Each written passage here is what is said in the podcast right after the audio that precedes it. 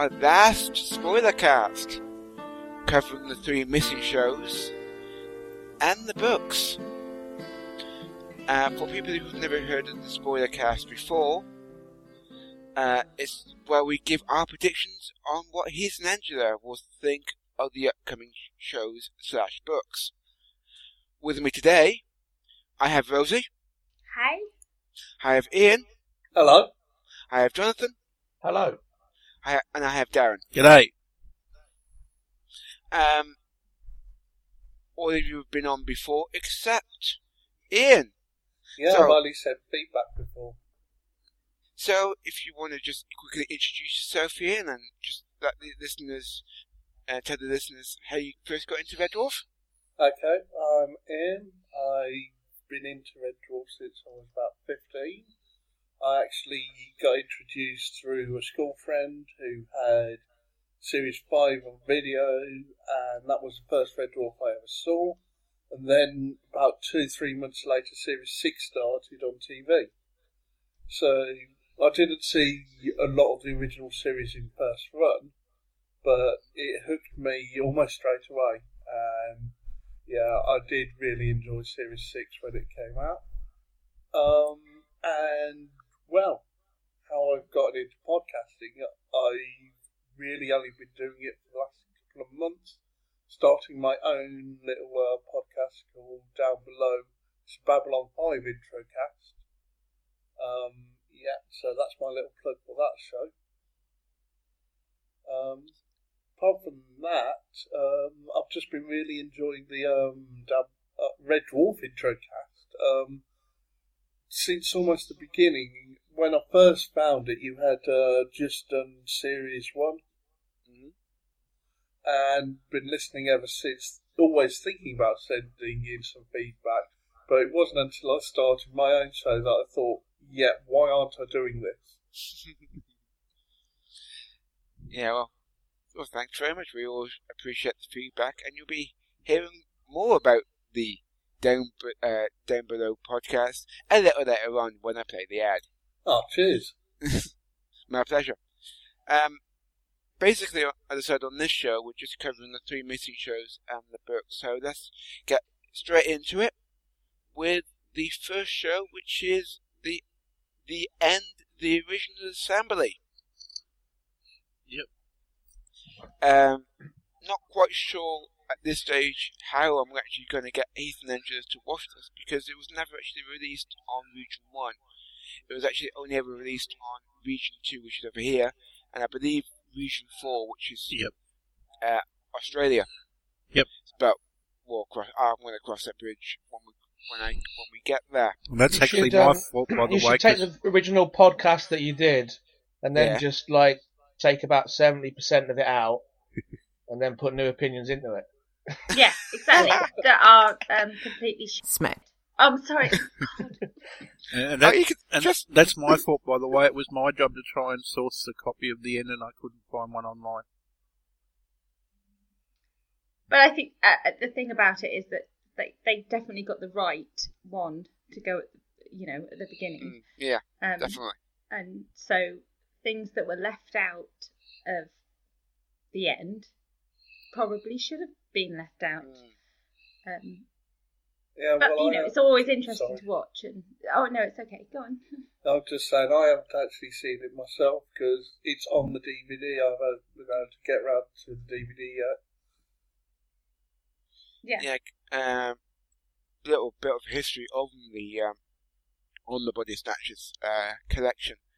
Uh, it it was uh, released over here, and then we had the riots a few years ago, and unfortunately, one it, there was They burned every copy.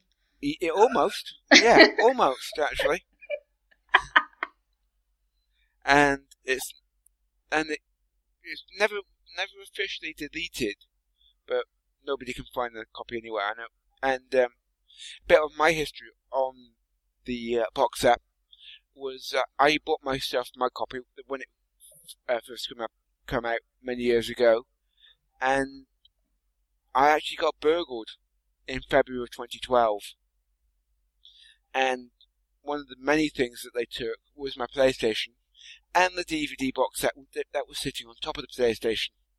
Are you sure it wasn't Doug Naylor and he's just, Just trying to get you them know, back. going, going around um, erasing all copies so that If that's true, I'm not telling him where I live. Yeah, I, I kind of find it hard to believe that the master files aren't available somewhere because they keep them in six places generally. I think mm-hmm. maybe the fact that they have they haven't done a half run to replace the ones that were burnt might suggest how well it sold. No, with Red Dwarf, they keep them in a bean can inside a swing top bin. Yeah, or under the mattress. It's fine.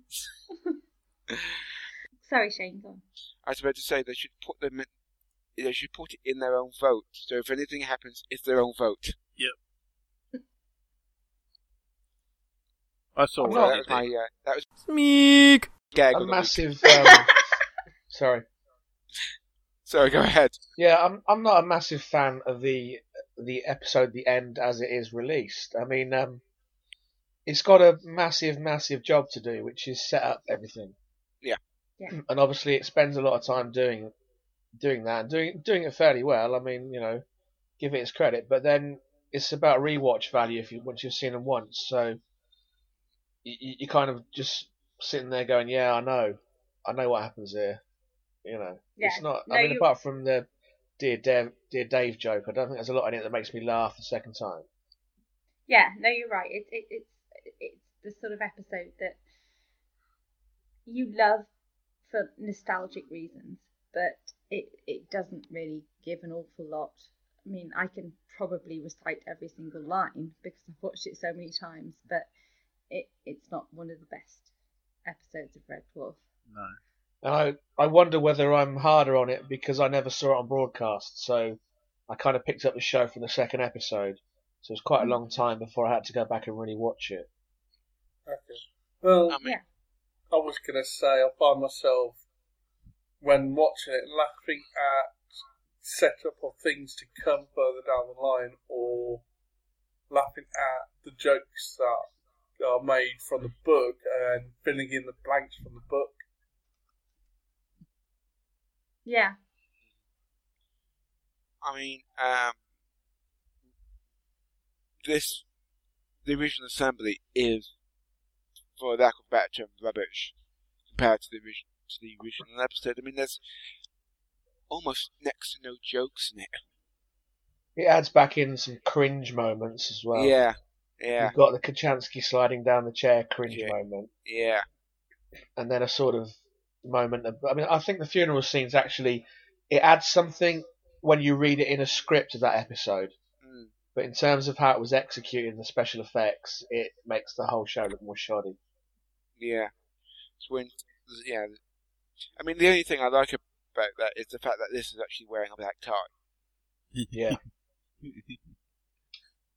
It's um also It- we've also got to consider with the the live broadcast version they had a lot of practice with that because of the the false starts to the series that happened.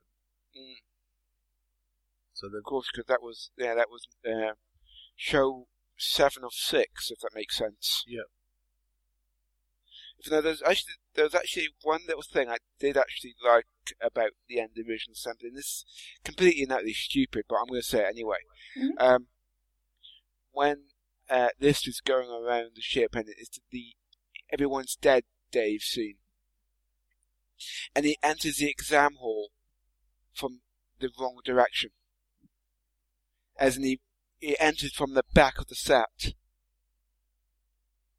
In the uh, there's a missing there's a uh, missing wall around the back of the set, and he ent- enters from the back. You know what I mean? Yep. From from from for me personally, that actually makes it look like a different area of the ship. If that makes Could work. Uh, as I said, I've not seen it, so I can't picture it. so well, well, for, for a, a ship that's five miles long and three miles wide, it's got a very claustrophobic feel to it sometimes. yes, it does definitely. I mean, at least the Babylon stations could afford a whole garden area. Indeed.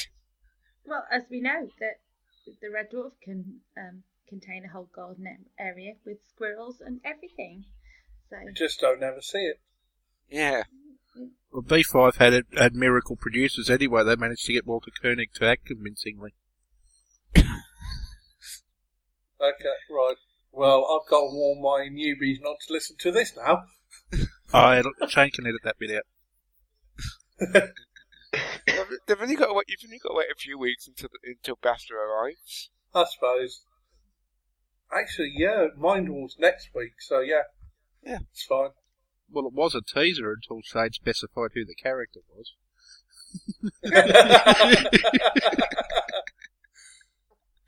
Bugger! Um, has anybody else got anything more on uh, the end of Visions? I mean, how do you think Heath and Angela are going to react, basically?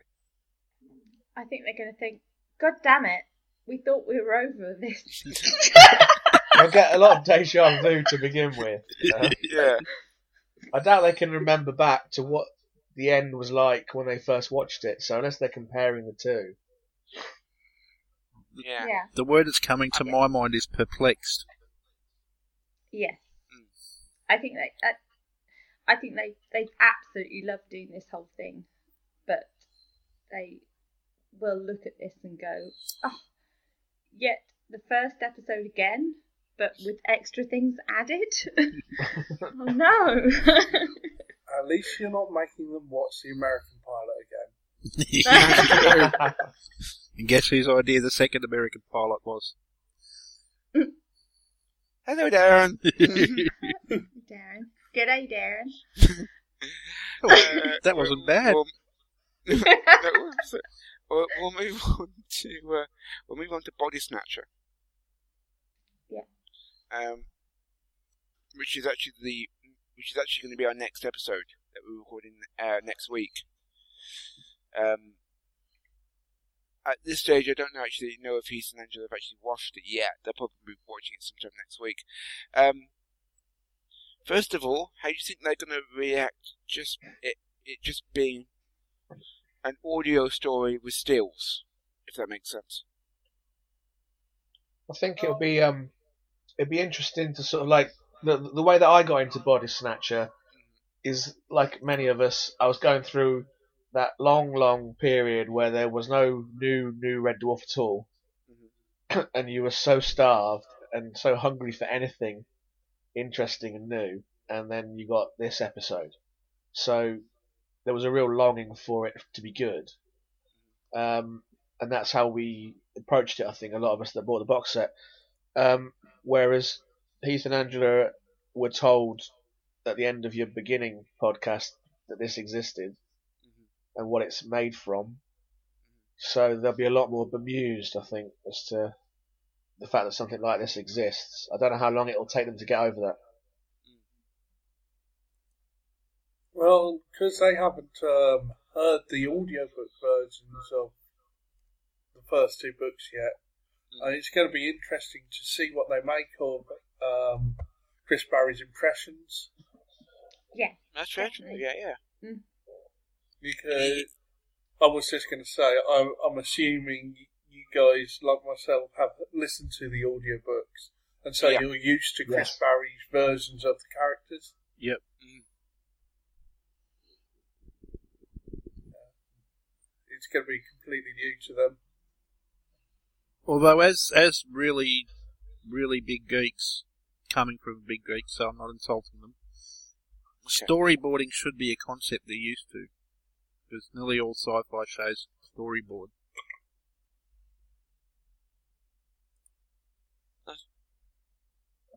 Uh, that's uh, very true. Um, I mean, it's slightly longer than I think it clocks in. I think at about 36, 37 minutes. I think off the top of my head. So certainly longer than a proper Red Dwarf episode. yeah, and I think obviously they they recorded it and um, decided it wasn't a good idea to put out. Am I right? No, you're not. Uh, oh, I know I'm not.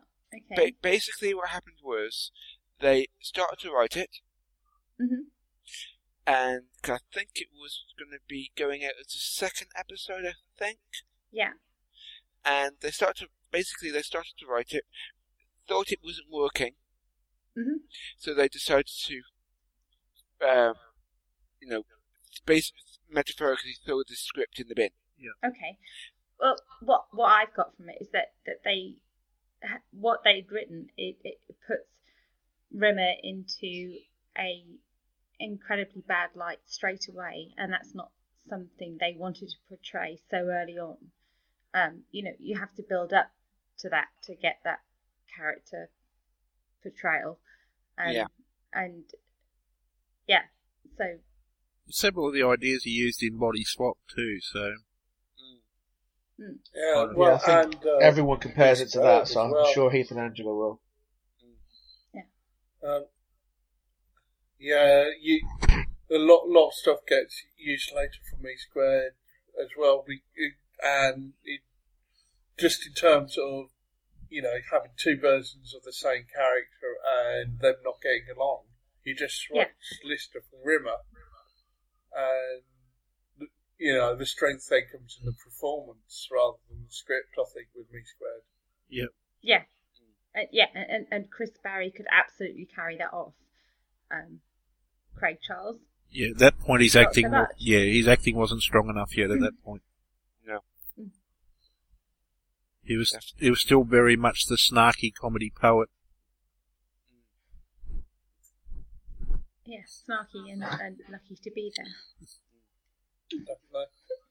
So, remind me, is there much uh, of Norman Lovett's holiday, uh, Holly in it? There's there's a there's a bit.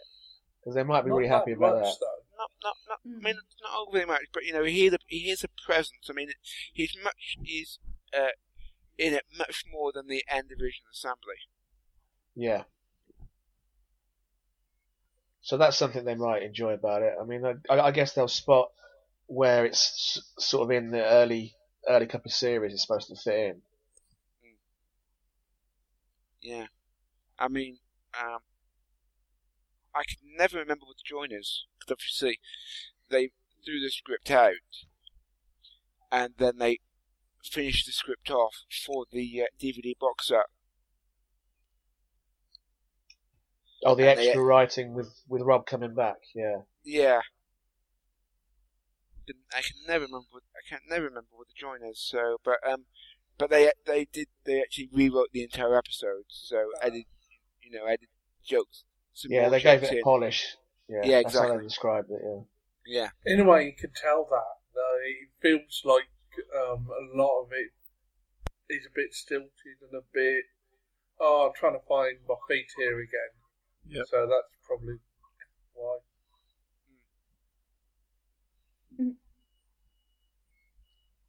I mean, uh, that that's the whole thing with Red Dwarf, and it's the thing that I love that they are often completely un- unorganized and don't quite know where the scripts are going, but it just works, and they pick the thing that, that pick the things that work and um, go with it. Yeah, just one step down from improv. yeah, exactly.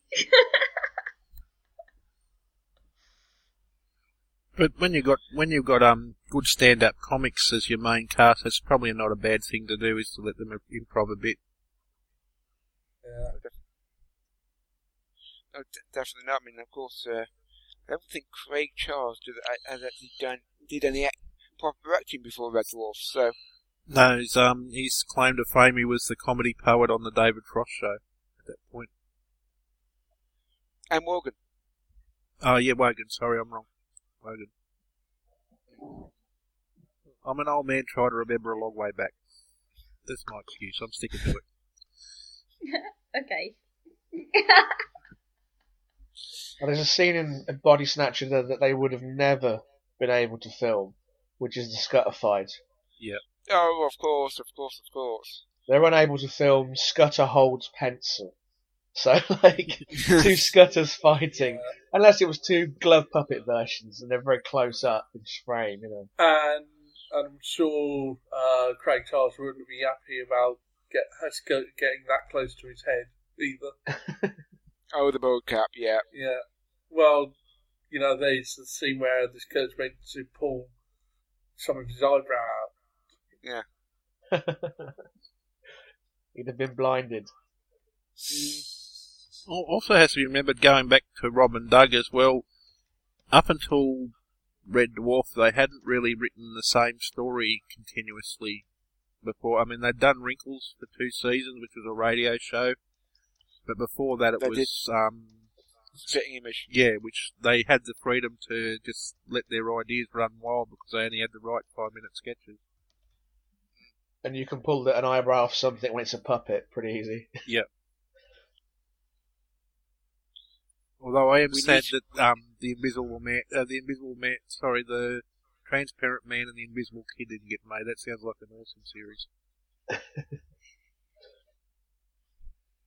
We need Spitting Image back. Oh Uh, yes, Any TV producers out there listening to this? We need it back now. World. Are there politics any have- we have a general politicians election that are next easy year. to caricature these days, though? They all seem very bland. Yeah. Well, maybe that's because we Thank don't you, have Ed Spitting Miliband. Image. the world politics is demanding it. We need an international version of spitting images now. Yep.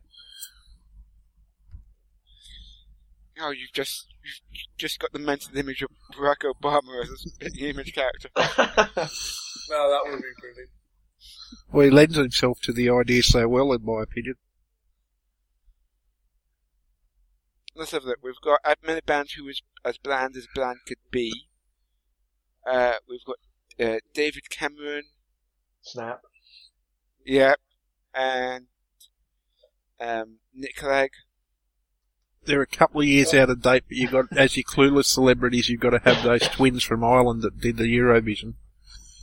I think of their Yeah. name. Jedward. Well, well, I'll just I'll just tweet what you do with um, you know, the politicians, Ed Miliband, um, Nick Clegg, and um, David Cameron. You just have the same puppet for all three of them, and just change uh, your badge on them, That's how you save on budget. Uh, uh, and you mean, play up the blandness. It'd be the same in this era of like uh, reality TV, where people are really famous, but for a very short period of time, you have to get through a lot of puppets, wouldn't you? And then it wouldn't be much to watch back in about a year's time. You'd Who's that guy? Not all. No, yeah, I should point out, not all politicians are bland. Hello. anyway, we've gone on from Back to Yeah, Body potential. Snatcher. yeah. Back to Red, Red Dwarf. yeah, we're just so we're so keen to have someone snatch some bodies from the high high levels of politics that we just couldn't help ourselves. yes. Indeed. Um, uh, I don't you got anything more to say on uh, Body Snatch before we move on to Identity Within. I think that about covers it. I've just noticed how completely bare Wikipedia is on this. The Wikipedia entry for Body Snatcher is one line about the actual episode, and the rest goes on to basically an ad for the, the DVD.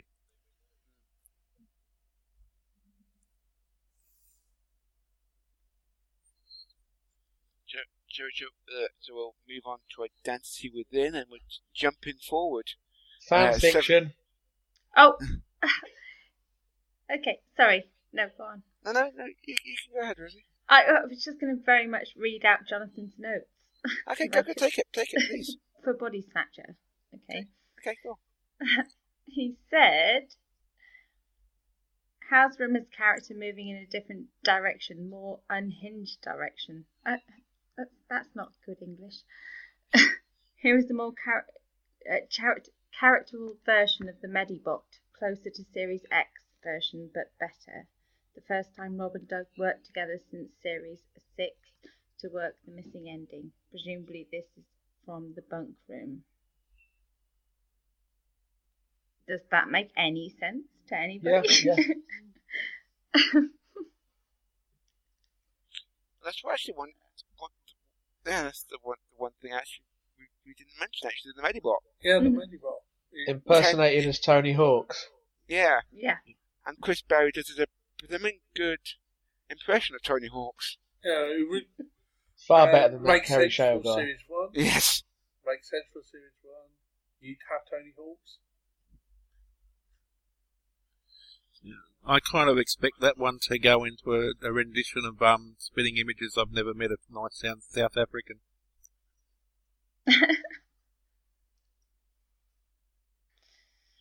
Okay, So- sorry, Shane. No, sorry. that's fine. That's fine.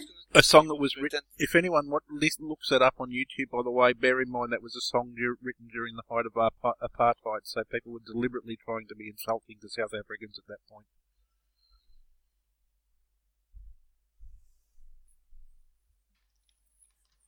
Yeah, well, well, I said we'll move on to Identity Within, jumping forward seven Fan fiction. seasons. Oh, Almost. Well, yeah, I mean, I mean, it was go- it's, it was going to cost way too much to produce, wasn't it? What you Yeah. have with Body Snatcher is Rob Grant coming back, which is amazing. Everyone's always wanted him to come back, you know, Yeah. And completing a script from uh, when they were together, and it was a high point of creativity. And with Identity Within, you've got uh, another writer that was never used on the series eventually, uh, coming in to support Doug with ideas and scripts and we've got a presented version of the script that presumably would never have made it to camera in that form. It would have had massive rewrites from Doug if they went with this episode. Yeah. So and, and, and it feels much as, sorry, less go on. of an episode. Mhm. Sorry. Yeah, I was just going to say, just, just obviously a, a very cat-based episode. Yeah, a lost promise of an episode, really. Mhm. Uh, yeah, it would have had rewrites, and a lot of comedy, I'm sure, would have been added to it. But it's something that, I mean, Heath and Angela really have wanted to see. They'll they'll enjoy at last seeing something with a cat in it, even if it's not official. And yeah, it could be reworked. You know, you could have pared it down to something much more simply yeah, simplistic, I suppose. But it was set at the beginning of Series 8 as well, so that's probably another reason why it wasn't made, because they had to fit a lot of Rimmer-centric stuff in, didn't they? Yeah. Yeah, because uh, yeah, 'cause of course with him leaving, you know, that to uh, have Stoke me a clipper, Also, you know, was also I think they might have got in trouble conceptually too, because at that time Paramount was really going after anyone that even looked like they were stealing their property, and it really is in a way a rewrite of Star Trek's Amok Time, yeah, which is uh, one where Spock has to return to Vulcan because he has to have sex every seven years or he'll die. Yeah, well, again, in the rewrites, they might have tried for that and then dropped it because of that very reason and just given him another reason to find a female cat. Yeah, even though you s- you saying that though, I mean, the previous year, um, Duckman uh, had an episode called Pig Amok, which was basically the same story all over again. Yep. And that was uh, the previous year, '96. which puts it just before Viacom took over Paramount and started really going after things. So yeah, that's still within, that still works for my pet theory. Oh, okay. That's it. Okay. Yeah. Rewrite, just thinking off the top of my head, rewrite ways, a simple way to change the story would be finding a um, escape pod with a female cat in it and you still have the same female cat. You could just change the script a bit to make it work. Yeah, yeah. I think they probably they desperately tried to to make it work with um, and and continuing uh, continuing the storyline and then making it flow over into Yeah. the books, but it just wouldn't work for the TV series. So that's obviously why they dropped it. But you know, it, I mean, it would have been really nice to see an explanation for where the cat people went and what happened. Um, Yep. But Also to I have, we don't need it. also to have evidence that the cat, the cats left behind on Red Dwarf really were the exception. They were the dumb ones and the smart ones all took off. Yeah. yeah. I mean, um, we we all know how much Heath and Angela love duck soup.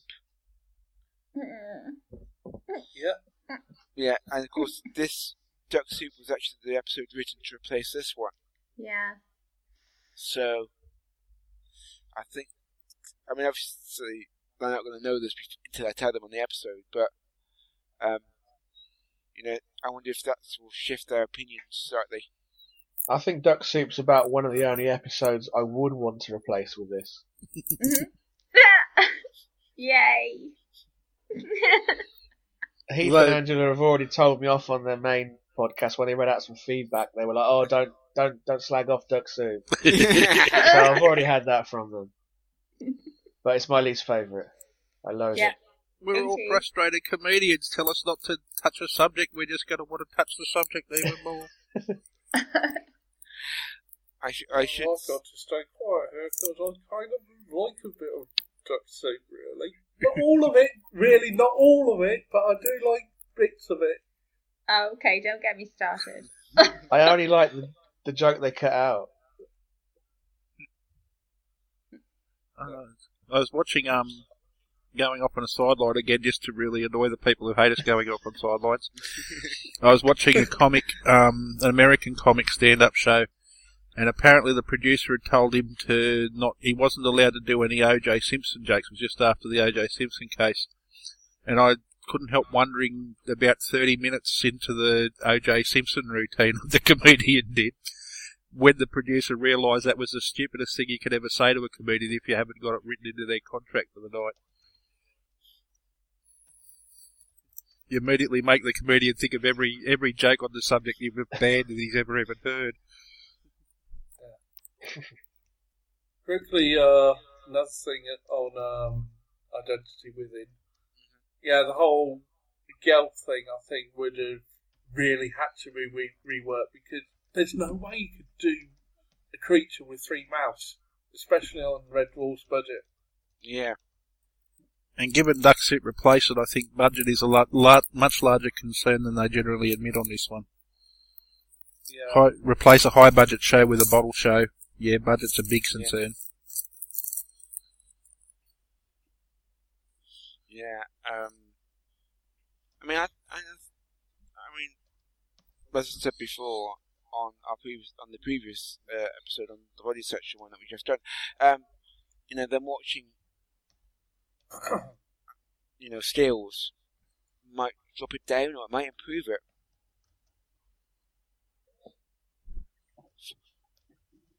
Well, I think out of the storyboarded boarded episodes, this is the one I like the best, but that's with that qualifier out of the storyboarded episodes. Mm. Yeah, but there's only two, so. I think maybe with this one, it's there's actually more stills in the storyboard than the previous ones because you know it, it seems they put more work into presenting this as a lost episode than the other ones. Which I think is also a bit of a joke from Doug. He likes to tease the fans occasionally, and he does it nicely. And it- all shows have the root, the, the big myth about the lost episode, so we wanted to have the myth apply to him too. I mean, there's the one good thing, uh, going back to Body Snatcher for a split second here, um, it actually has an audio commentary. I forgot So- about that. Yeah, it does. You know, yeah, it actually has. They both have an audio commentary. Both Identity, uh, sorry, both both Body Snatcher and the End Division Assembly has a commentary from both Doug and uh, Rob. So yeah, so they definitely did put the effort into um, the uh, first two that we've uh, done this episode. Oh, and and Chris Barrie, is that not right? Oh, commentary. Uh, oh, okay. No. Right. but yeah. Isn't there um in uh, Identity Within? There's some there's some gambling, isn't there? Yeah. With the girls. Yep. Yeah, yeah. So that sort of re- reoccurred in Series Ten. Yep. Yeah. So it did have some influence, maybe, in such a small way. It, it does seem ideas are never lost in Red Dwarf. They just shift them around a bit and reuse them. Oh yeah, they reuse stuff from their, their previous shows too. I mean, quite a few of the gags in the first season of Red Dwarf came from Wrinkles as well. One thing I do like um, about uh, Identity Within, and it's only because I actually watched this particular film just about two or three days ago, is that you got a reference to Batman Returns. Um, Cat was watching us, yeah, Cat's watching a slideshow as part of his medicine quote, and one of the sets aside was for Michelle Pfeiffer as Cat. Oh yeah, yeah. Yeah. That might also be a consideration because generally when they make the the jokes too period specific, they they die after a couple of years, whereas the ones where they keep them open ended are the classic episode jokes. Well, that's my opinion anyway. But she she was cute as Catwoman, but you know. Are you going to show Heath and Angela the short storyboarded uh, missing episode? Dad. Uh, yeah. Uh, I mean, it's too short for a, a whole podcast, but Yeah. is, it, is an extra you showing them at all? possibly. I mean, I'm going to be totally honest with you on this one. I haven't actually looked for see if it's actually available on YouTube. Okay, So if it, so if it's available on YouTube, then yes, definitely. cool. And we've still got two more Yeah. versions of the Cornetto, Cornetto series to, to go through as special eps too. That's that's very very true. I mean, uh, at, currently at the moment, I, that the uh, projected end date of this particular podcast is actually going to be the first week in July. Oh, I'm, Um, I'm sure I can spoil your plans on that. 'cause it'll be our, it will be our two year anniversary at that point. Good place to end it.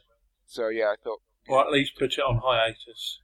Oh yeah, exactly. Until season. I don't believe. I've just used that word. Hiatus. Well, hiatus. It's a- yeah, it's a dirty word. I'm a Doctor Who fan. It's a dirty word.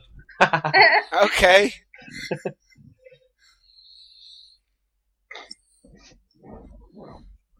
But without hi- Okay, well- without a hiatus, how do they sack all their original writing staff and get in second knock cheap knockoff versions of the originals? Sorry, I'm I'm an Andromeda fan. That's what they did.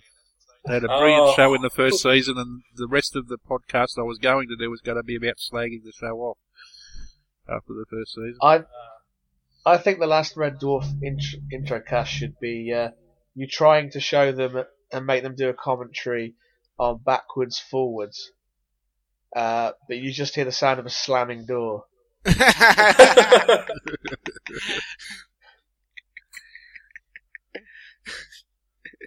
that, that would be quite fun, actually. Yeah, definitely.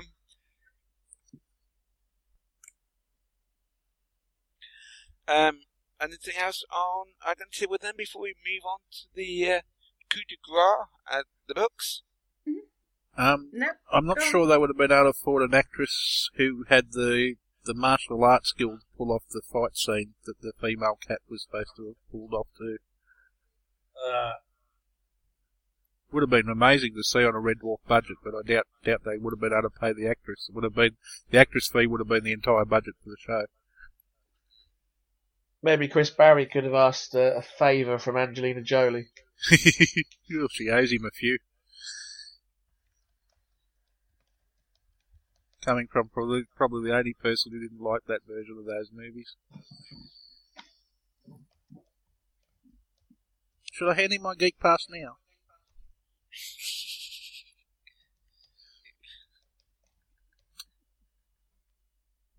Anyway, um, we'll move on to the first book. Yay! Hurrah! And as you're, you're as Rosie, you're our wrestling expert, do you want to take this one? Take what? it's absolutely fantastic. It's so It's well amazing. written. It, it it covers so many episodes, and I obviously love Red Dwarf, but it it it gives you a completely different perspective on everything. Um, and I have read it upwards of 30 times, I would say. Wow. In the sense that it actually gives you perspective on a lot of things, yeah. yeah. hmm All of the intro stuff that is set before the beginning of the first TV episode Mm, is just glorious. yeah. Yeah. definitely. You get a real sense of the world our, our characters inhabit.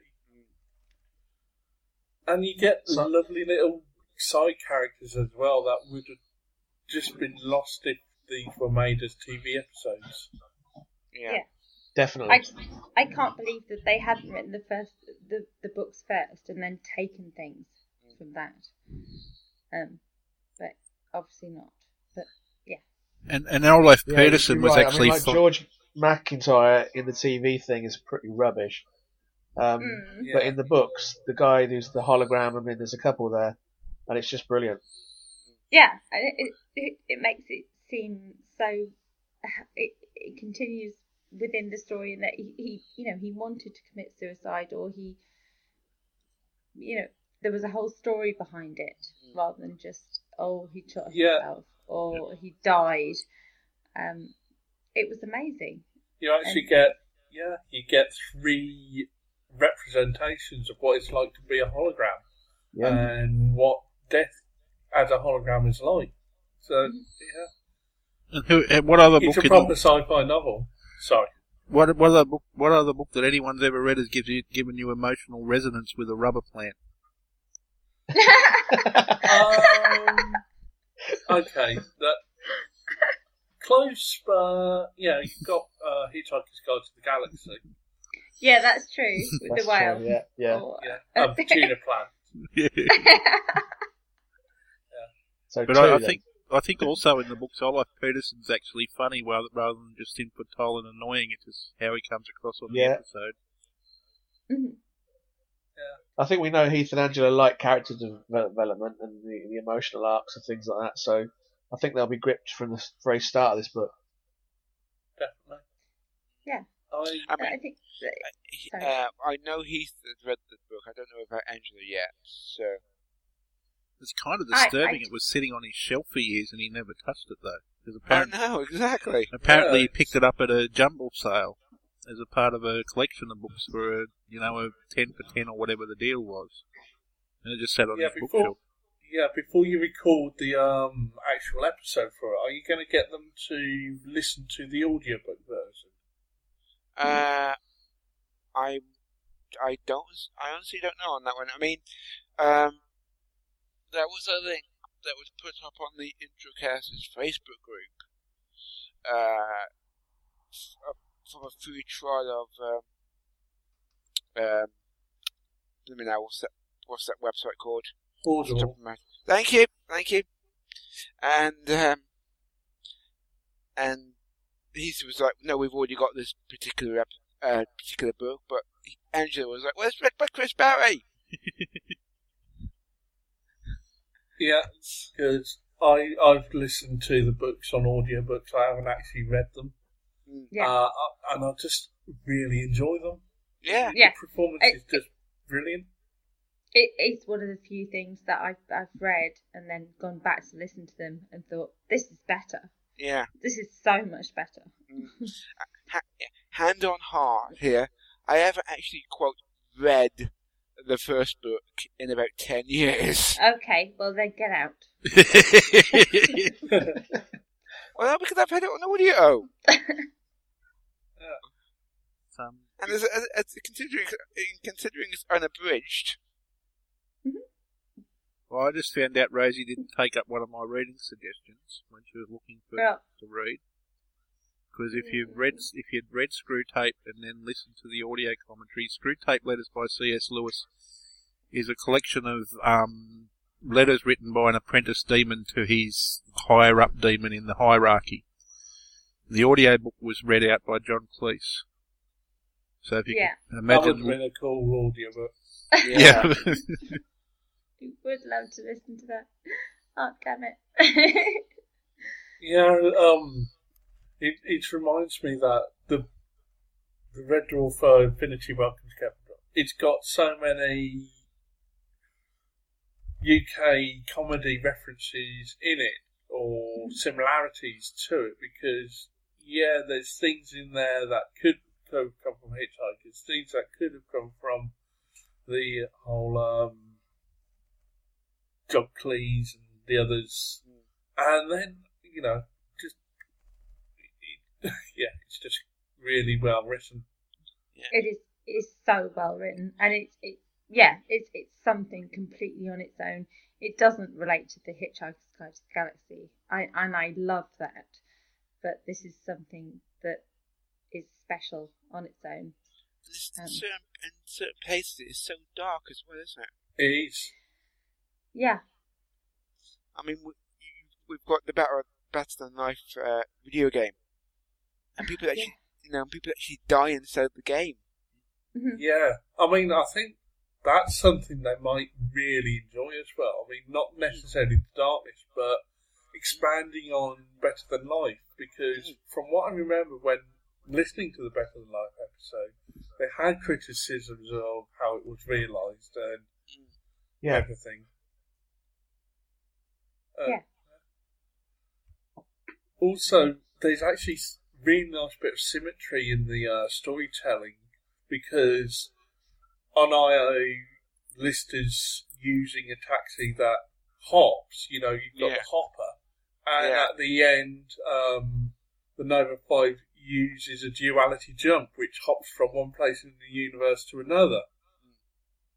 So, I mean, it's not just brilliant comedy, brilliant character development, but the actual crafting of the story, you know, Yeah. thought has gone into themes as well. Mm. Mm. yeah, it was so incredibly well done. It, yeah, but I, I I just think well, Red Dwarf was a comedy sitcom, obviously, but the books had done so well. to- Yeah. I think we've Um, got. Sorry, I interrupted you there. No, no, no, it's fine. Go on. I was just going to say we've got to make a distinction between the first two books and the last two because although the last two are good in their own ways, the fact that Rob and Doug wrote the first two together is so evident. And Yes. Yeah, definitely. yeah, Yeah. Yeah. How uh, international then it a goes on- brand uh, is uh, Shake and Vac? Are they going to know what that means? Uh, we've, I think we've. That's actually been in an episode, if I remember. remember Oh, because, yeah. I distinctly Oh. remember them asking me about it. So okay, and then It's in a uh, Holly intro. I did. yeah, I forgot I did that. mention Lucozade to Heath the other day, and he didn't get it. So Okay. yeah. okay. Actually, when I was no uh, one knows. Yeah, there's actually a few things in the book I think that are lifted even for uh, series ten. I think in some of the ways the food dispensers actually react to um, Yeah. Lister and stuff, whereas in the first couple of series they react one way. When you get to series ten, they actually are more like the ones from the book than they are at any other time in the series. So Yeah, but you could you could also say that about the food, the snack dispenser in se- um, season eight, played by uh, Tony uh, Tony Slattery. He's just he's not in it that much in Series Eight, and Series Eight No, sure. I try to forget about. To be honest, Yeah, you try to block it from your memory, and, and for Yeah. that I don't and for that I don't blame you. But- uh, Quality TV. Um, But all these, Pete all these things, are, no, that's Oh, true. all these things are um, an interaction with a an animate object that shouldn't be allowed to be sort of talk to or whatever, and they have personalities and they are different. And in the later series, they mm, stand to be pretty terrible. Yep, they But- can they can afford to be seen and not heard, as the saying goes. Mm. Yeah. but, you know, it's it, it, it, it's not like they they brought this into to Red Dwarf in later years. They always had it. They always had to use inanimate objects to sort of interact with. Um, it just so happens that it didn't go particularly well. Yep, like Rachel, for example. six. Well, that's interacting with an inanimate object, isn't it? That's true. I like all the stuff uh, about Rimmer before the accident. Um, Yeah. Yeah, About- definitely. Not existing. He's he's so into his career that he's using stasis as his only hobby. Yeah. Yeah. yeah. Would have been gives lovely. you something to sort of uh, because in the series you always get the thing about his parents or his brothers, but with the books you've got this third area of how his life's so tragic. Mm. And that's, that's, would have, it's a pity they didn't work that in in some way because it is so Rimmer that the one time he needed to be in stasis is the one time he was hesitating and questioning whether it was a good idea. Yeah, Yes. it's absolutely fantastic. Yeah.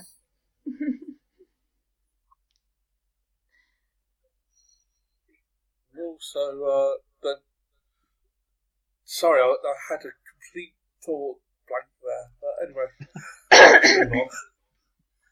A lot of the uh, plots being similar in the books to certain episodes. Uh, do you think they'll react well to that? They, they won't mind it being rewritten. I think they'll absolutely love the books more Yeah, than the and- episodes. and the fact that there's stuff in in there that expands on things in the episodes. Yeah. Yeah. Brilliant. It's not. Mhm. They haven't just taken the episodes and turned them into a book. They've expanded them. They've actually shifted a few things around so that yeah, it becomes a better story in some ways. Yeah. And in the case of Yeah. Backwards, a much more logical story. The, the logic actually works in the book where, where it doesn't really work on the TV episode. Yeah. Well, the backwards universe in the whole, I mean, it's it's addressed in the latter half. Well, not the latter half, just the latter couple of chapters or chapter in um, Better Than Life. It, it the work starts getting done there, and it's obvious. It seems like they they wrote that in at the end of Better Than Life and thought it was such a good idea to make an episode out of it, but hadn't quite gotten everything sorted yet. Yeah, Yeah. yeah. They, uh, you're right. They had such a good idea, and uh, I am going to agree with Heath and Angela in that I think that backwards, backwards. Sorry, I said that in a very Geordie accent. Backwards, Backrad. backwards fell fell very short um, of what was intended. Maybe not. I don't know. Uh, of what was a general episode of Red Dwarf, but the books explained everything so well. Um, It's also, at, at the time it was being written, the Big Crunch was actually a genuine idea in science. It hadn't been written off yet. Yeah, So, we hadn't nailed down the, the so-called cosmological constant, constant number yet. Which, for those not familiar with it, that's a, a magical number in physics where if it's over zero, then the hu- universe keeps expanding till it dies of heat death. And if it's under zero, then it, basically the big crunch happens and you get the backward scenario. mm, again, uh, another thing in the book. I mean, just going on to another point is Holly's reasoning for um, everything he does. It, it get inside his head, and it's a really interesting place to be. Uh, yeah. It, sorry, I'm just going on tangents here. No, No, it's it, it. Yeah, I absolutely agree. It it it, it shows his sort of eccentric side, um, not having the big IQ that we all thought. Yeah. Not we all thought, but you know, you- um, but he's certainly intelligent to a certain extent. But, But you also get the sorry. Uh, you also get the impression he was eccentric anyway, even when he was yeah, you know, intelligent Yeah. with the six thousand IQ. It's Mhm. just as he's as he got thicker with uh, over the time, you know, with what's it, senility, computer senility. He, he, his his eccent- eccentricity's increased. Yeah. Uh,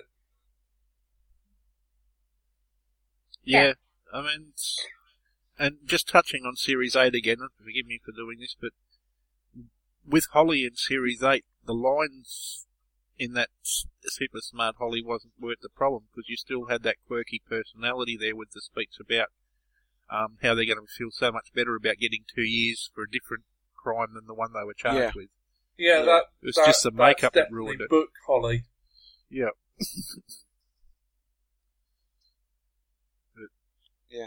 I mean, one thing I personally like about the first book uh, myself is that we actually see how uh, Crossing kills the crew of the number five.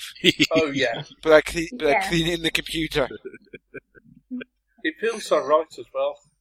and I was giggling throughout the entirety of that section of the book. I don't think I stopped giggling once Mm. because you just knew what was coming with Kryten. And, and it's one, another one of those times where their writing can be so good that you know what's coming and it still gets you anyway.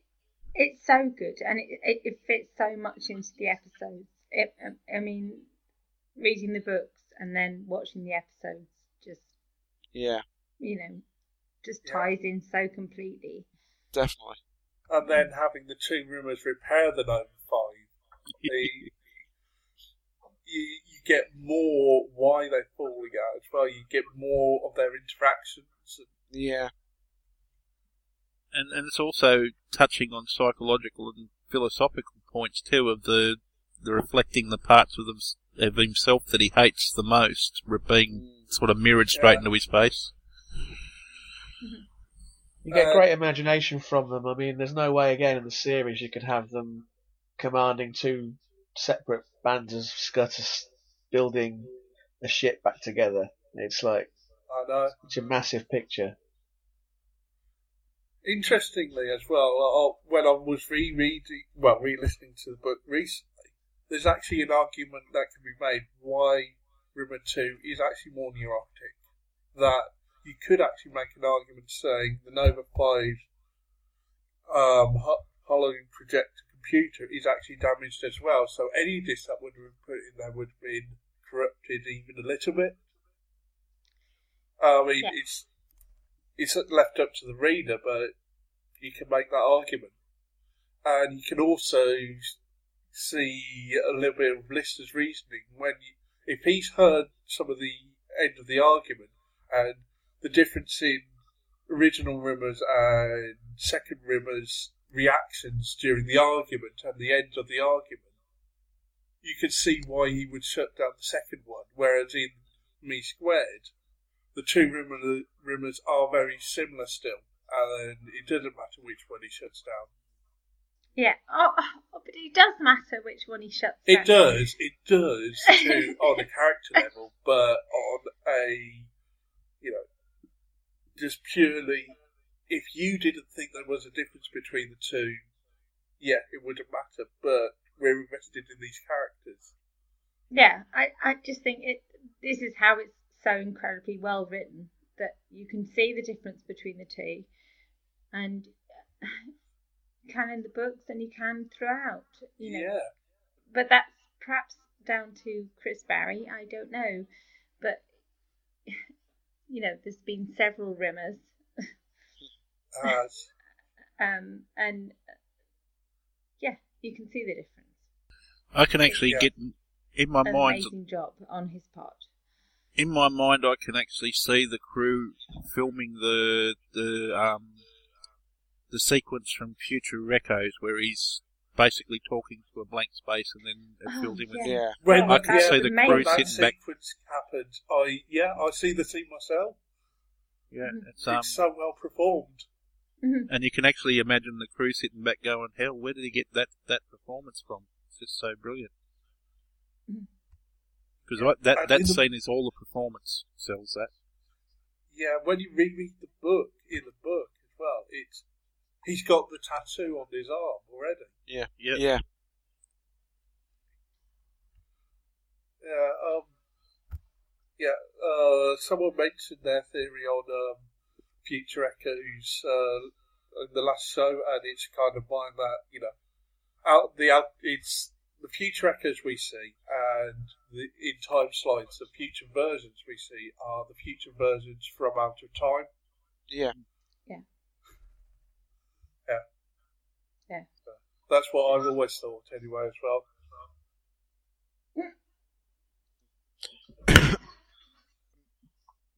Uh, So I think we should go on a tangent and talk about something else. Um, no, I was going to say, do you want to let's move on to the second book? Yeah. Uh, no, we think I think we should do a tangent and talk about uh, Frank Capra's "It's a Wonderful Life" instead of Red Dwarf. Well, that's true. I suppose we could do. Yeah. Oh, actually, that could be a uh, bonus show you could do for them. You know, you Yeah. Have they seen that? show. I've I know? never have. I've I, never I, I never it. have. I would bet that Heath and Angela have seen that every year since the age they were about four. I think so. Because that's almost mandatory. That's Wallace and Gromit in America. Yeah. I know. Yeah, I've never seen a one for that, so I don't think I had one and read the books, Mm. um, but I've seen it since. It is it is very good. I don't think it's Stewart's best movie. For that, I'd go with Harvey, where he's got an imaginary rabbit. Well, from the story point of view, everyone thinks it's imaginary, but the audience is always left in doubt whether it's imaginary or real. The giant rabbit he's constantly talking to. I think that's Stewart's best performance ever in a movie, but I'd say that Wonderful Life comes a very close second. It's nicely paralleled to Lister because, um, you know, the the better than life thing is about whether living in a fantasy is better than dealing with reality, and Mhm. um, Yeah. the film's a bit more about whether or not you should appreciate the little things in your life more. Yeah, I, uh, w- I was actually going to ask. Actually, has anybody heard the BBC radio version of So, the uh, first book? No. oh Yeah. yeah, yeah, yeah. I know it's out there. I can't, I, I'm sure I must have at some point, but I can't remember what the difference is. Uh, I, I've ne- I, I'm going to be honest with you. I've never, I've never actually heard the BBC radio version. Uh, it cuts it down from a total running time of eight and of well over eight hours to two and a half hours. Mhm. Okay, so a lot must have been cut out. So a hell of a lot Yeah. was cut out, but I, I don't know. It's got a few cut- sound effects on it. Yeah, it Yeah, has. Yeah. Right. So, uh, do you remember what you missed, Shane? Sorry. Do you remember what you missed on that? You know, from one to the other. No. No, sorry. Okay. Well, I was just going to say that uh, the- the radio version um, didn't include the. Um, oh God, the drug addicts. What was that? What were they called? Bl- Bliss heads, is it? Yeah. The bliss heads. Yeah, yeah. Yeah, that's another lovely little thing as well. Mhm. It- it- you know, yeah. Yeah. Um, So- it was it was just an amazing description. yeah. So so addictive you get hooked just by hearing about it. Yeah. Mhm. Not Yeah. sure quite how the pharmacology works on that one, but I'll go with it. I thought it was you get addicted just by looking at it. Oh, could be, yeah, Yeah. but still the pharmacology still isn't going to work. know. okay. Anyway, Shane, sorry. Carry on. No, that was ba- that was basically it. But I was going to Okay. move. On, I was actually going to move on to uh, the next book, Better Than Life. Uh, So we get, two books almost Uh, bleed Kryten together, really. in Better Than? Yeah. Life, which we don't get in Yeah. the TV show. Kryten and Rimmer very much turning up in a woman's body. Yeah, that's a nice. Tr- that's another thing that um, is is great about the representation of um, Better Than Life in the books. Is it goes deeper into Rimmer's psychology Mhm. and just how screwed up he is. Yeah. I feel, in the TV version, I feel sorry for that because Lister and Cat really pick on him when they were the ones that basically turned his head to rebel on himself. When, Yeah. when Cat Yeah, sabotaged his they- scene with the father. yeah, they, they they were all as bad as each other. Um, the cat wanting sort of to be surrounded by what is it? Valkyrie Is maidens. it six foot Yeah. Valkyrie warriors with breasts you can ski down? Yeah.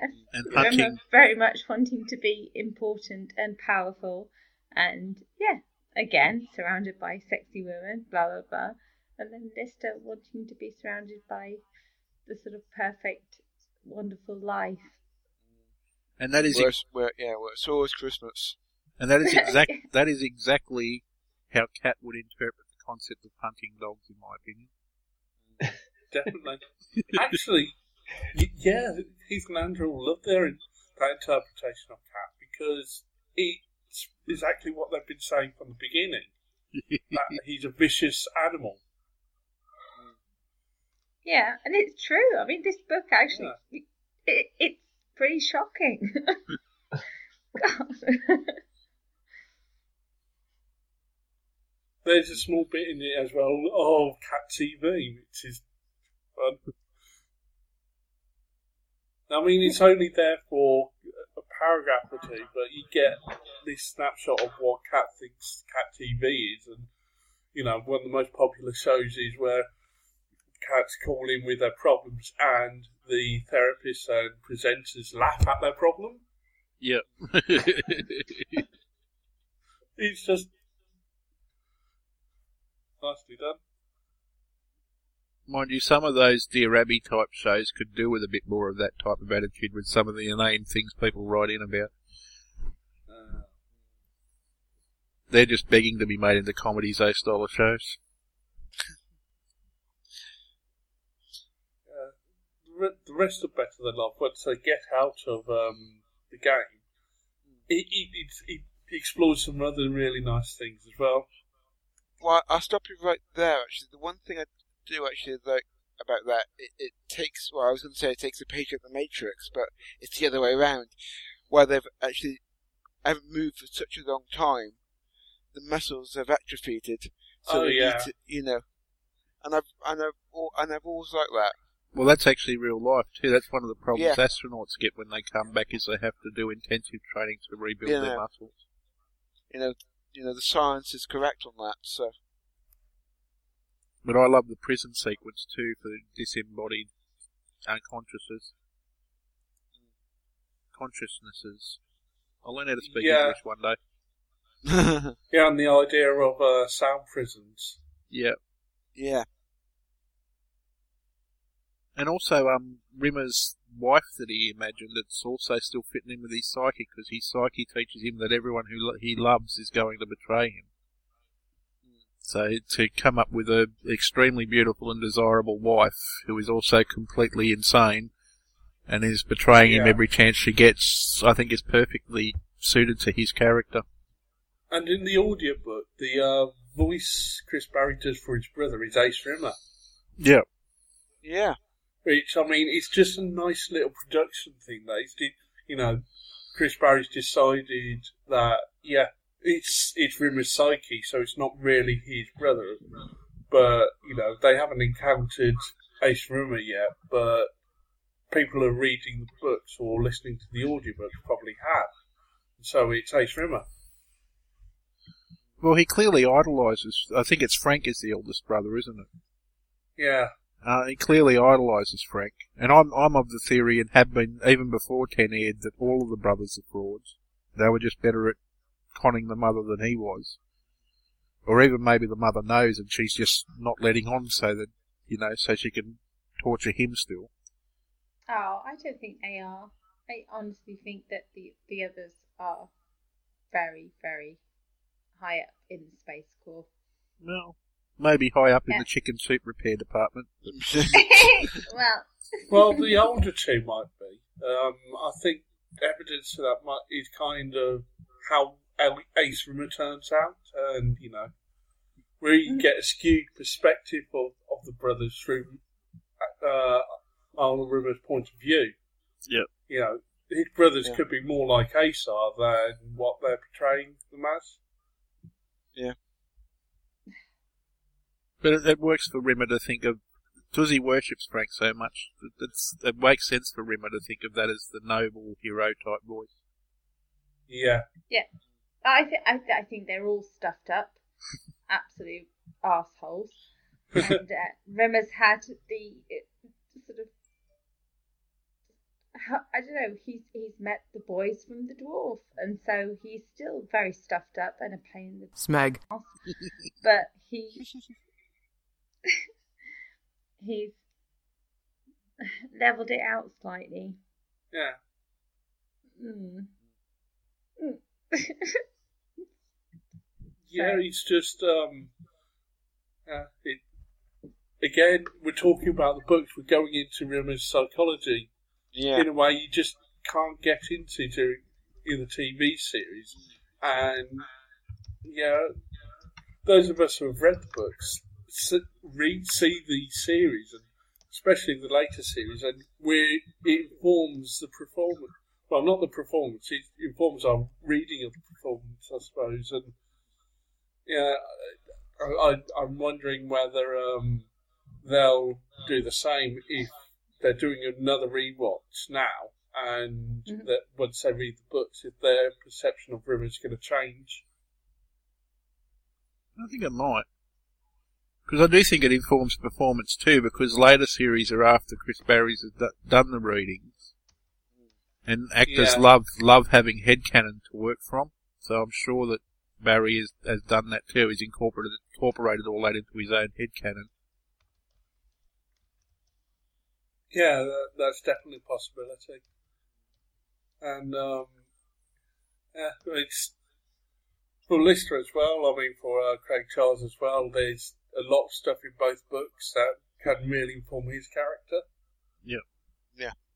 Uh, I mean, I'm, I say both books because purely because it's really difficult to take anything definite from Last Human and backwards because they're written by two creators respectively, and it, you know, there's so much you can see in where, where each other gets input from the other, and um, I mean we, we'll go into it more later, but yeah, the first two books just they work so well together. Yeah. I have to admit, with the last two, I haven't actually read them because they're impossible to get down here. I've only heard the abridged um, audiobook versions. Right. Okay. Um, I was going to talk about uh, Lister's death. At the Yes. end of the book. Yeah, that's d- treated really well. Really poignantly. Uh, it's a shame they weren't able to do anything like that in the series because that, that could have made a really good episode.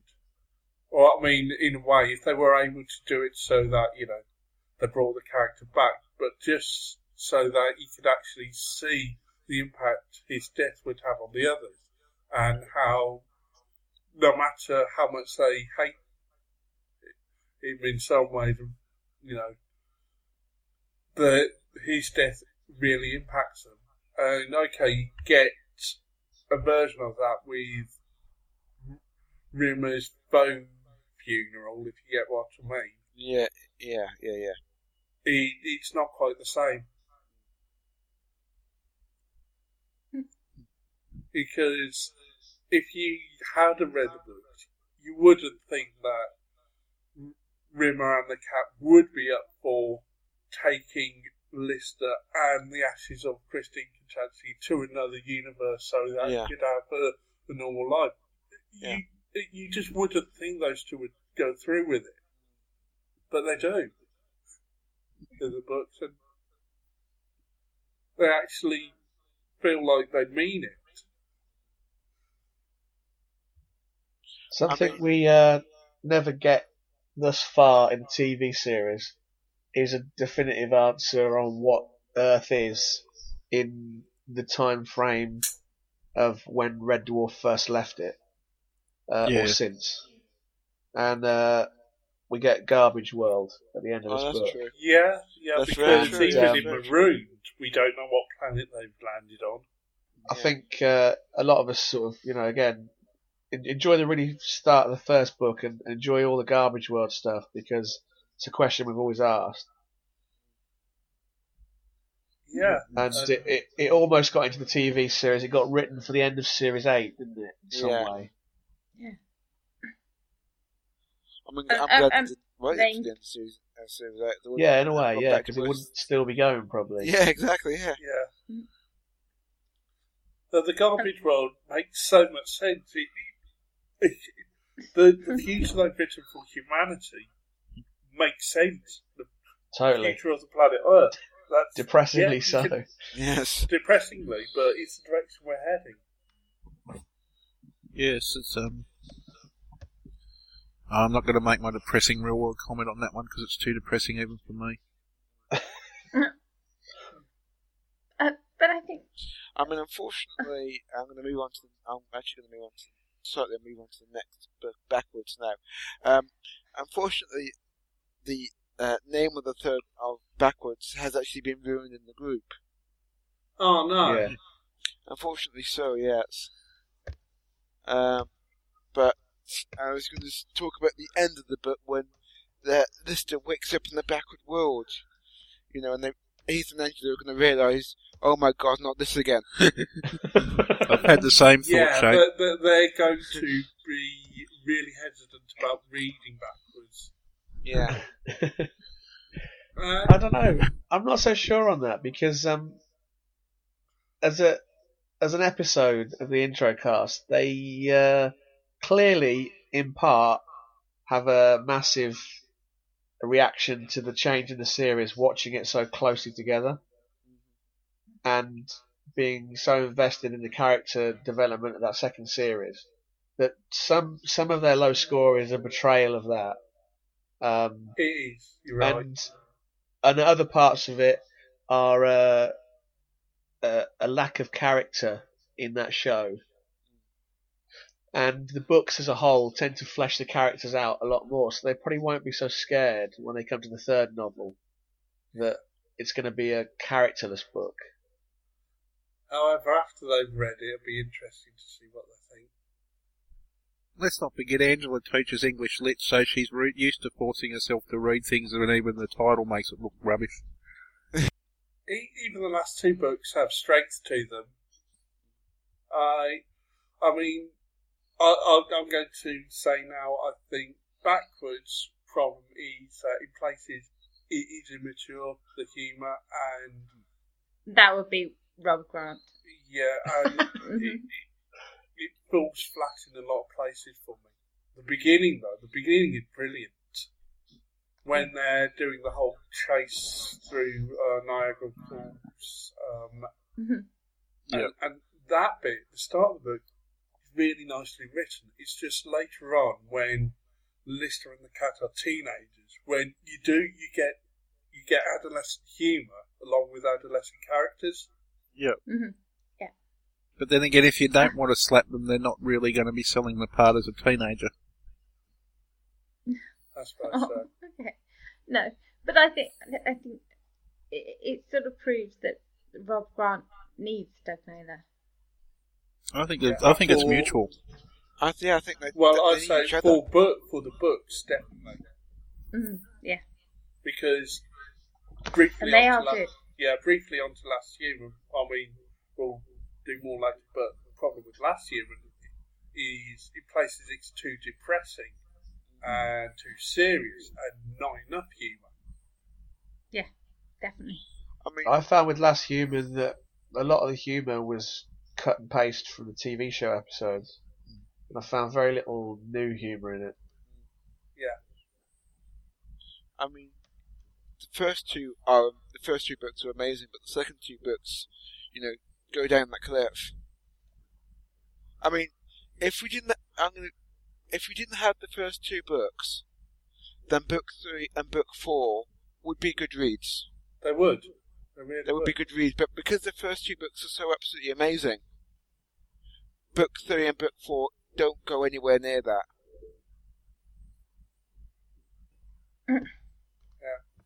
Book You- three and book four are, are still incredibly clever. Yeah. But, Oh um, well, um, yeah, Definitely, Brit- I'm not, not going to deny that, but you know, compare if you're comparing three and four to one and two, they can't compete. and they can't compete slightly on the side that, that, that through the audiobooks it was Chris Barrie reading them. oh, Well, that's true. And then we get, very you know, true. we get Rob Grant and then um, Cra- uh, Craig Charles. Craig Charles, which uh, was uh, listenable, but not great. Yeah. Yeah. John, briefly back to what you said about the cut and paste in Last Human, the cut and paste Yeah. humour. Yeah. In backwards, there's a bit of cut paste storylines in terms of, you know, the Ace Rimmer thing and a few others. Yeah, so I mean, they're both guilty of it. well, all, all, all four books are, aren't they? But um, my my point my point with Last Human was that's the only human I found in it.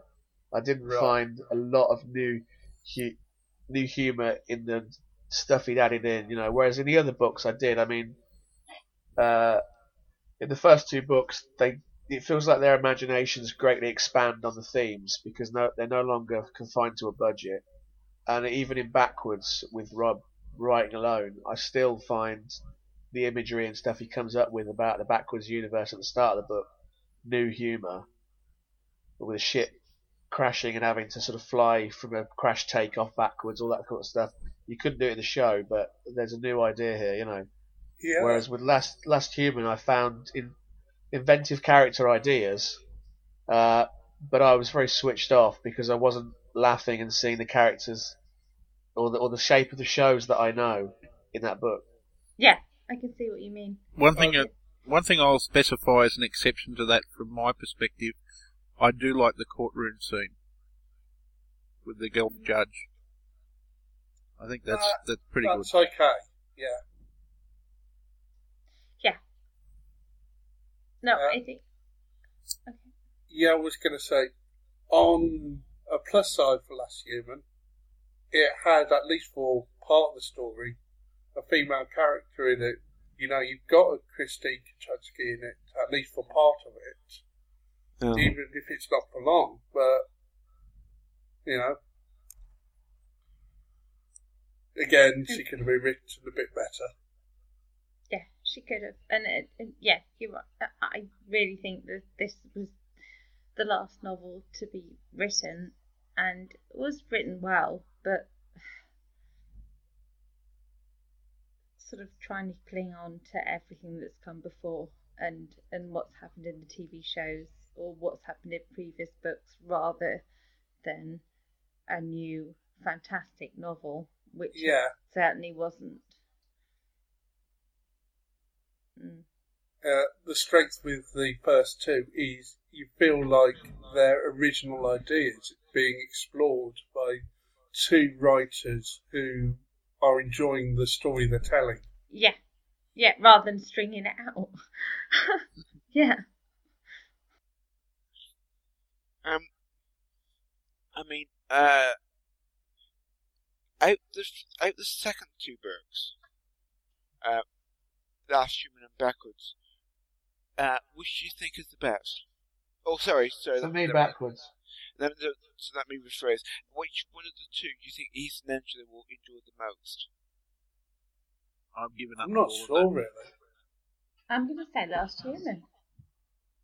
I I'm going to say backwards, but I don't. not by not by the title. Yeah. My my um track record, I'm predicting them. I think I've got one prediction right out of three in spoiler casts. Is so bad that I'm not even going to take a 50-50 bet with it. Okay. Really, it's too close for me to say. Oh, I'm going to have to go for one of them now, aren't I? And don't forget, they're approaching this as full adults, so their their opinion on it and their first impression is going to be very different to ours was when we were a lot younger first first reading them. Yeah. Well, And reading and listening is, is a very different thing. Yeah. Well, I'd say then, as a book, they prefer Last Human, but as a Okay. continuation of the previous books and exploration of the character, you know, exploration of stuff done in the series, it would be backwards. They're two very different things, and you, they they probably would see the strength in both of them. Okay, Yeah. yeah, I, I understand that definitely, definitely. Yeah. I do think they'll like Definitely. that in both senses. Both books they'll like that, that, as we were talking about, things are fleshed out a lot more. Yeah. Yeah. Yeah.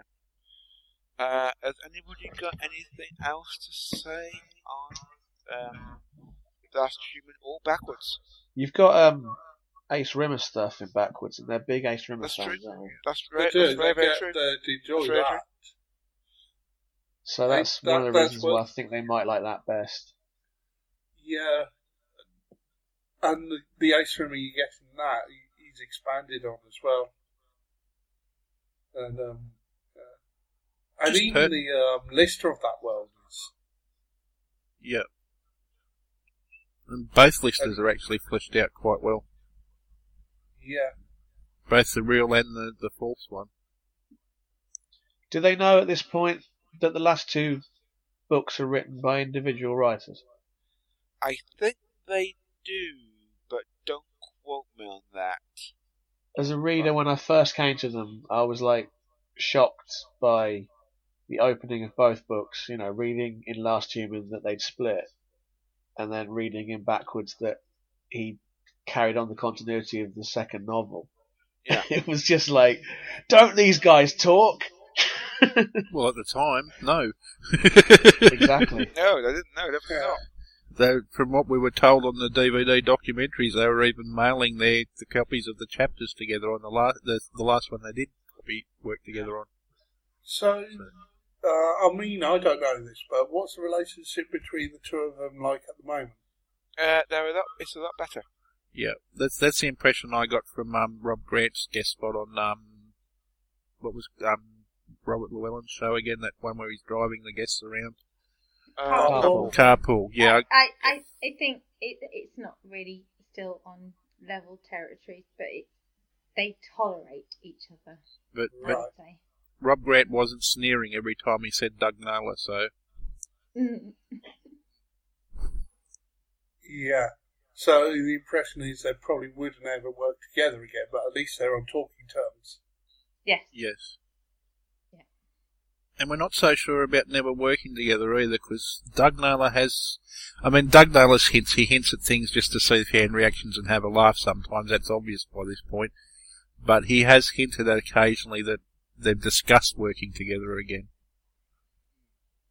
So Maybe that's actually discussion on doing a proper final book rather than TV stuff because it does feel like things are left hanging when you've got these two separate universe endings.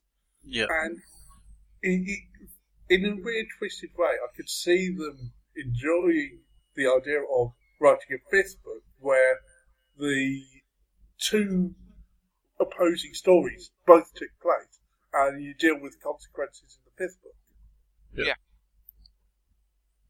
Although one section I would love to see made into a, a sort of made for TV mini movie special. I love the the um the games. The oh, my mind's gone completely blank. The simulant games for how they were going to dispense with the last human. The whole setup for that, the duplicity of the the better simulant, all of that was brilliant. Know, the the last human book does feel more cinematic than um than it read does read as a novel because you've got the prologue which you know is about the first human, and when I read read that or listen to it, I I basically see in my mind's eye it done in a very filmatic way. Yep. yeah. And for to, in, just in case Doug listens to this at some point and takes up that idea, my suggestion for the casting for the beta simulant who's duplicitous is the guy from um, Back to Reality, the the machine technician. He would be perfect for that part. Although, remembering yet again now, um, that whole sequence, it's almost lifted directly from Alien 3. where Yeah. um, you've got this whole um, maze and you know traps set up to direct the alien or direct the human into specific areas. Oh yeah, yeah, yeah, yeah. It's been a while since I've seen Alien Three, but I do understand. I uh, do get your point. Uh, well, we, we've been recording for almost an hour and a half, or well over an hour and a half now. um, so, uh, if if anyone's got any uh, last points, otherwise, I Uh, think I've covered everything I wanted to say. cool. Well, we'll be, we'll be back for uh, a brief roundup after this ad for the Down Below Babylon 5 Introcast. I was there at the dawn of the third age of podcasting. It began in the year 2014 with the start of Down Below, a Babylon 5 introcast located at downbelowpodcast.com. It was a port of call for geeks, nerds, podcasters, and wanderers from all over the world. It could be a silly place, but it was our last best hope for intelligent analysis. Under the leadership of two veterans and two new viewers, Down Below was a dream-given forum, a place where everyone could come together to discuss the show with mutual respect. Down Below was the first of the Babylon 5 intro cast. Listen to its story on iTunes, Stitcher Radio, or downbelowpodcast.com. So we're back. So, um, And we're back. indeed we are, yes. In black. uh, yes. Yes, no, I, No, should be back in the red. Oh, I'm just giving a nod to the anni- Backwards. to the anniversary of Bon Scott's passing on the 19th of February. okay. Um, we, we haven't got any, uh, we haven't actually got any, uh, feedback for this particular spoiler cast. Except, um, Nutty, uh, does anybody want to read Nutty's comment? Yeah, she said, uh, sod off, Shane. oh, thanks, Rosie. I I don't know any more than Heath and Angela. Is that what she said? Yeah, basically what she said, yes. Yeah, good. Okay. By the way, send us back the t-shirt. What's the uh, schedule of releasing these final episodes on based on the book, Shane? What's the plan? Uh, base, basically, the uh, well, the plan at the moment is we're going to do a three-week run of that's the missing episodes. Right. Uh, then I'm going to check with uh, Angela see if she's actually read read the uh, first book. If she hasn't, then I'm going to give him two or three weeks to, for her to read it. Uh, then it'll be uh, a monthly show from then on in Got you. giving them, you know, giving them a good month to actually read the entire book because, of course, they they're quite big books, aren't they? So Yeah, and something tells me the episodes when you record them will go a bit longer than the regular one. exactly. And Angela, Exactly. Angela, as an English literature specialist, is probably going to want to read it through a couple of times. Exactly. So you know, so it's going to turn into much more of a, uh, more of a monthly show. Uh, we might um, put a few specials in there, um, so people have actually got something to listen to while you know we while we on well while we're on the month gap. But at the moment, that's might be a bit of a uh, you know work in progress, shall we say? Sure. And I think the Cornetto trilogy is high on the list for that because that one worked pretty well with the first one for that. Yeah, I mean, I still haven't seen the second or third films Yeah. of the Cornetto trilogy yet, so I think for an English be for an English person, mate, that's high treason. indeed, Well, indeed. I'm sitting here in a room that has a Shaun of the Dead and a Hot Fuzz uh, DVDs cardboard sign. You know that you get in stores. Yeah. Where they where they put them out when they're first on sale. So that's how highly I regard those films. I still not World's End then. I still think Nick Frost best best performance in anything I've seen him in. Yeah. Anyway, uh, what I'm going to quickly do and quickly do what we've done uh, in the past two uh, spoiler casts is that I will name um, the episode, or in this case, the books as well, and we'll just quickly uh, do a quick yay or nay, and what if we think he's an enjoy like it. Okay. So, first one will be the end division assembly. Nay. Uh, nay. But I can't I- give us. I can't give a I simple answer it, to but that. I, I suppose what you've from what you've said, nay. Yeah, I'm definitely going to agree with that. Yeah, I'm going with Uh, an A too. Uh, Body Snatcher. Yay. N- nay. No. Okay. Yeah, on the fence. I'm gonna have. I think I'm gonna have to go for yay on, on that one. Mhm. Uh, Identity Within. Yeah, Nay. Yay, definitely. Nay. Yeah, yay. Yeah. It's a nay from Yay. me, but they'll, Everybody's they'll, gonna they'll for yay I think we're all agreed on that. Uh, okay. Uh, uh, Infinity. Infinity welcomes careful drivers. Super yay. yeah. Yeah, they'll love it. Definitely. Mhm. Yay and yes all the way. They're definitely going to enjoy it. Better than life. Yay. Still a yay, Again? huge yay. Yay. Yeah. And yay again. Um, Last Human. Nay. Uh, no. Nay. Nay. I'm going to go with I'm a going to go for a qualified. yay. yeah, I'm going to go with a yay, but qualified yay. As I said earlier, as a novel, yay. Yeah. As continuation of the series, nay. hmm Yeah. Um, yeah, I'm I'm really in two minds about that myself. Actually, uh, I'm gonna I'm gonna have to go tentative, tentatively nay. I think it, it, it's definitely something that, that as, as Red Dwarf fans, we'd enjoy as an extension of the Red Dwarf fandom, but possibly not when Yeah. you're a newbie. Mm. And last but not least, backwards. It'll be a yay for Ace Rimmer. Uh, yeah, I, I think that, that will sit in the middle. I think it's going to be a solid. split on this one. Yeah, I think it's going to be a solid nay for the first like two to three chapters until they realise the logic actually does work now. And then Yeah. for the rest of the story, it's going to be a yay. The logic doesn't work. Damn it!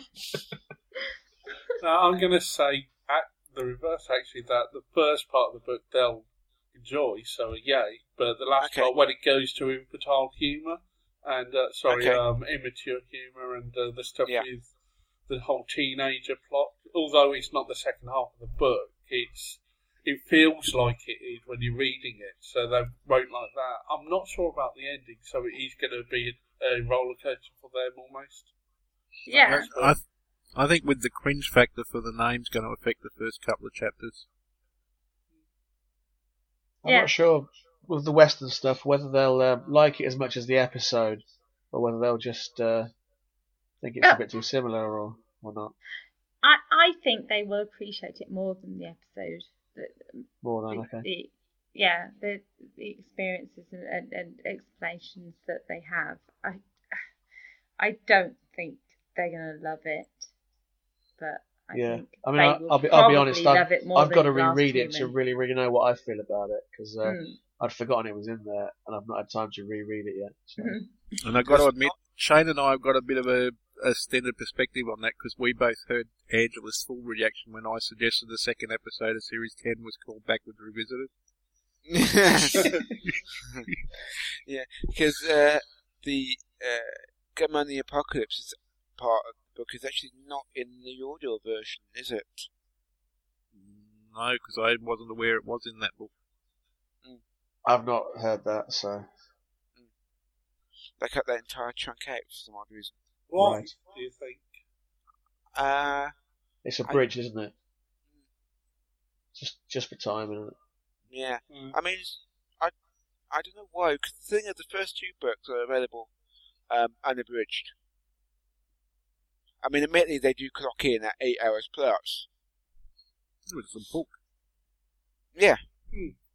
But you know, book three and book book three and book four are not. They're you know they're they're abridged. It's a sales thing. Um, you know, the, the abridged thing, you didn't really find them in shops to buy. You had to sort of get a mail order or write off them mostly. Uh, whereas the four cassette or two two cassettes, four sides, they're generally available in garages, WH Smiths, everywhere. You know. And with the two, the second two books, um, the third and fourth book, they're not even catalogued as available for bookstores here. So, so I have actually tried to get novel versions of them, but yeah, every bookstore I've gone to when they've gone to the catalogue, they've gone, no, no, that book doesn't exist.